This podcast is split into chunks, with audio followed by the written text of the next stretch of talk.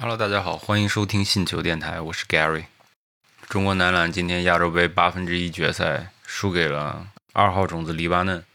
其实并不意外，毕竟我们是八强中排名最后的队伍。本届亚洲杯中国队在实力排名上其实是排第九的，黎巴嫩排第二，第一名是澳大利亚。所以一个九号种子输给一个二号种子其实很正常，而且中国队在整个。亚洲杯的比赛过程中，其实暴露了很多问题。如果中国队一路侥幸，最终走到决赛，我反而会觉得这是不是一件特别好的事，对中国队的成长没有太多的帮助，反而这些明星球员会更加的浮躁。我们先来简单看一下今天的比赛。今天的比赛，我们的失误和对手的失误基本上差了将近三倍，八对二十二，抢断是四比十四，对方抢了我们十四个。我们只有一项数据领先对手，就是篮板球，四十七对三十八。整场比赛，解说员一直在强调说，我们现在上了三后卫，为什么不增加一个中锋？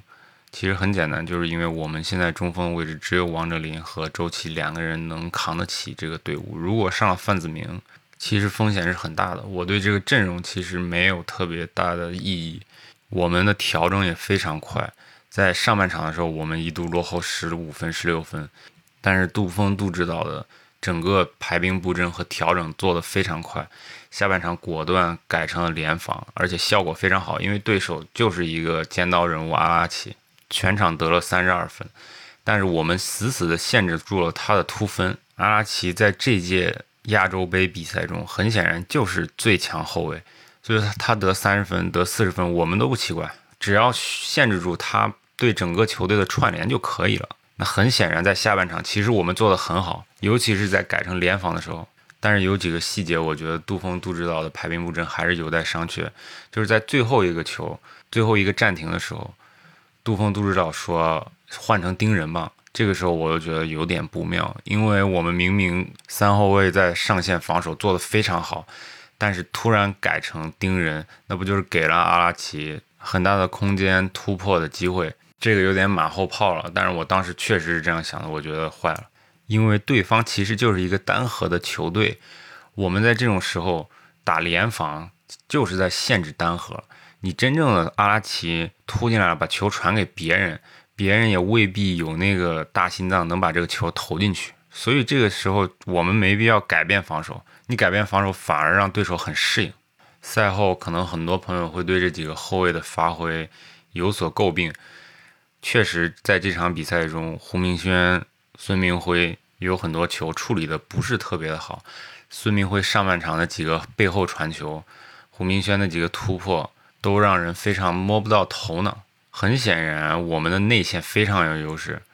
在比赛过程中，其实王哲林和周琦有很多空位的机会，但是至少在前两节的时候。我们后卫没有发现这样的机会，没有把球给到，而一直让王哲林和周琦反复的在高位做挡拆顺下，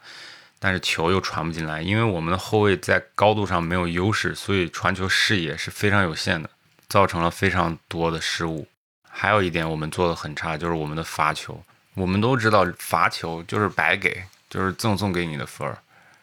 黎巴嫩队一共只有十九次罚球机会。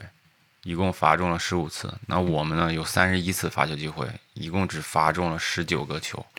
在亚洲级别的比赛中，或者是在世界级别的比赛中，我们很多这种关键球基本上是输在罚球上，因为在亚洲层面上，我们的对手和我们的差距其实不是很大，大多时候是我们碾压，但真正遇到一些很强的对手的时候，我们往往在这些细节上做的不是很好。细节其实真正决定了两个差不多实力水平球队的最后走向。那中国队往往在最后会做一些掉链子的事情，包括发球，包括罚球，也包括很多失误。这场比赛周琦没话说，二十二分，二十一个篮板，超级两双。周琦在亚洲就是大魔王，但是队友呢，全队只有周琦一个人得分上了双。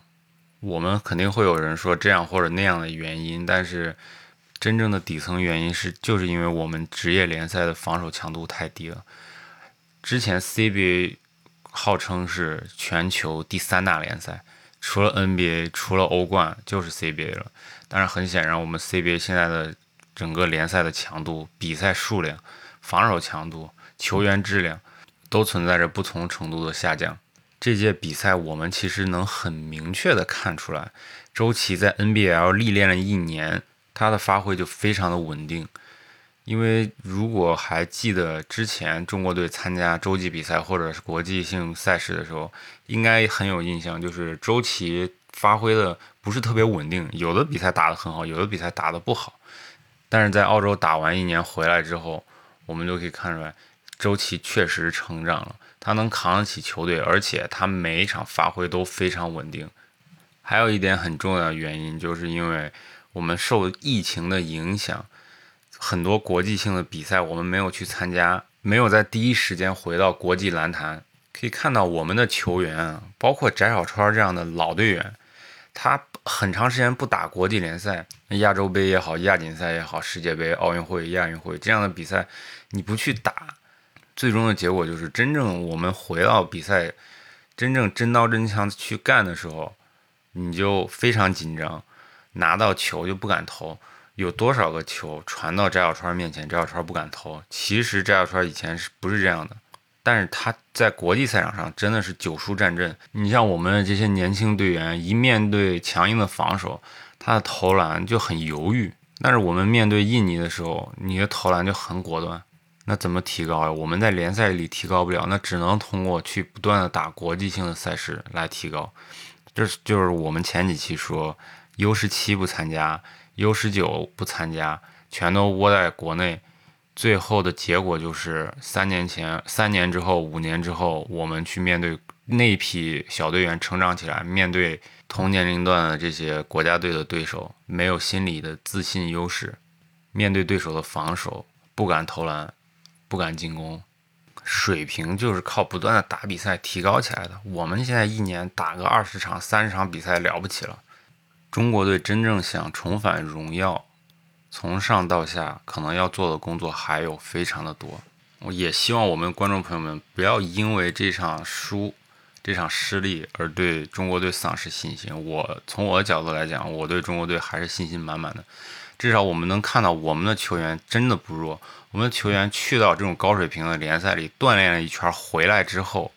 他就是亚洲最强中锋。那我相信那三位刚刚打完夏季联赛的中国小将曾凡博、张镇麟、郭浩文，也代表了中国队零零后的一个希望。他们也是跟全世界最强的那些篮球运动员同场竞技过、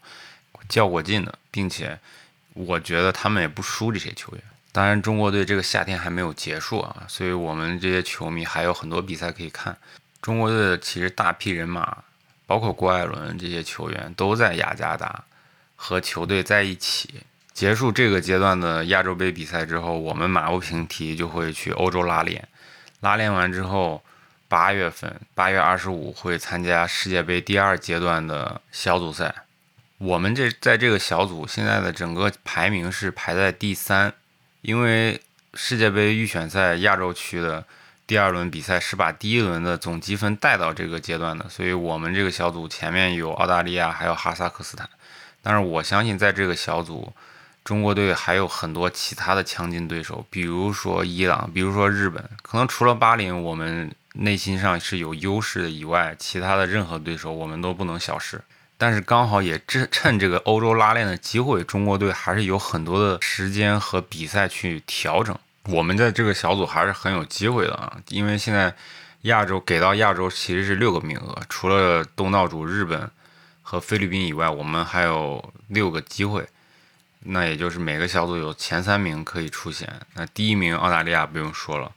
我们面对阿哈萨克斯坦、面对伊朗、面对日本，其实都是有胜算的。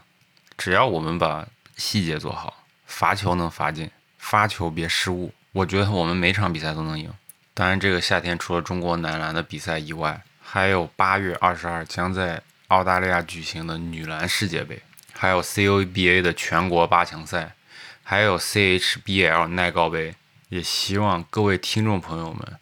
持续的关注中国队的比赛，中国男篮、中国女篮、中国的大学生、中国的高中生，有了我们的支持，